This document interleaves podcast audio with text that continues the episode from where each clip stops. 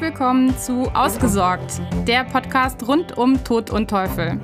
Der Tod ist mein Geschäft und der Teufel steckt im Detail. Mein Name ist Leonie Lehrmann und ich bin Fachanwältin für Erbrecht.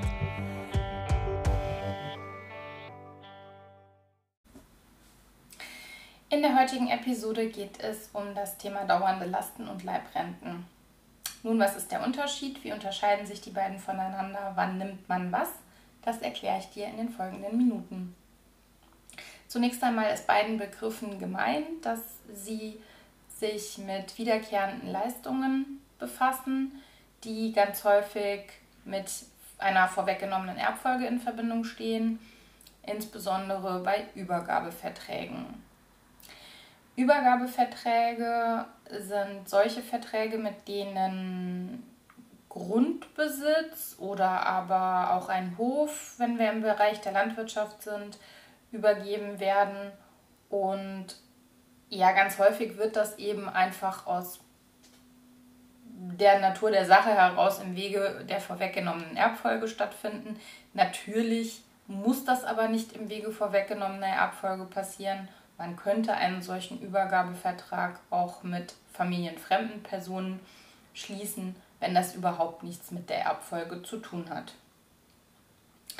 Nichtsdestotrotz ein absolut klassisches Beispiel ist eben die Übergabe im Wege vorweggenommener Erbfolge und ganz häufig wird es dann ja so sein, dass sich die Eltern als Übergeber ein Wohnrecht oder ein Niesbrauchsrecht vorbehalten und zusätzlich von Seiten der Abkömmlinge eine Pflege oder des Abkömmlings eine Pflegeverpflichtung eingegangen wird.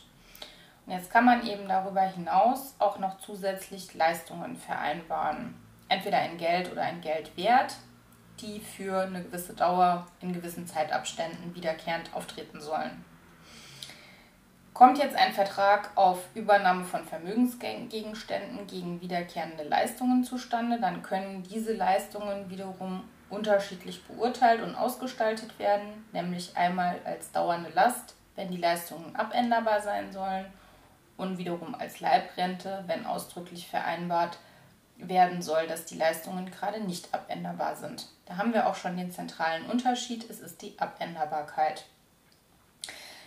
Aber schauen wir uns das vielleicht am konkreten Beispiel nochmal genauer an. Wenn wir im Bereich der dauernden Last sind, wäre ein, ja, ein gutes Beispiel, dass die Eltern zu Lebzeiten Vermögen auf ihre Kinder übertragen, die Kinder sich im Gegenzug verpflichten, eine monatliche Geldrente zu leisten und diese Geldrente sich am Versorgungsbedürfnis der Eltern orientieren soll. Das wäre eine typische dauernde Last.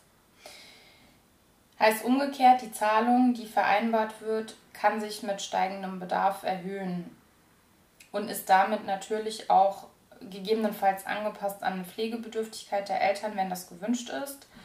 Das heißt, wenn ich feststelle, dass sich das Versorgungsbedürfnis erhöht, die Eltern werden, brauchen eine intensivere Pflege beispielsweise und damit sind höhere Kosten verbunden, dann kann ich an der Stelle eine Anpassung vornehmen und verlangen, dass dann eben entsprechend mehr gezahlt wird, je nach Pflegegrad oder je nach Pflegebedürftigkeit je nachdem, was im Ergebnis gebraucht wird.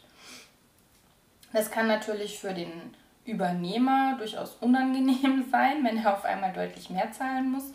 Auf der anderen Seite kann es aber auch dem Übernehmer gegebenenfalls zugutekommen, wenn der wirtschaftlich nicht ganz so leistungsfähig ist und sich an der Stelle etwas verändert, dass eben auch auf diesen Umstand umgekehrt Rücksicht genommen werden kann, wenn man das möchte dass für den Fall, dass die Leistungsfähigkeit nicht mehr ganz in dem Maße gegeben ist wie am Anfang, dass dann eben auch eine Korrektur angepasst an die wirtschaftliche Leistungsfähigkeit des Abkömmlings stattfinden kann.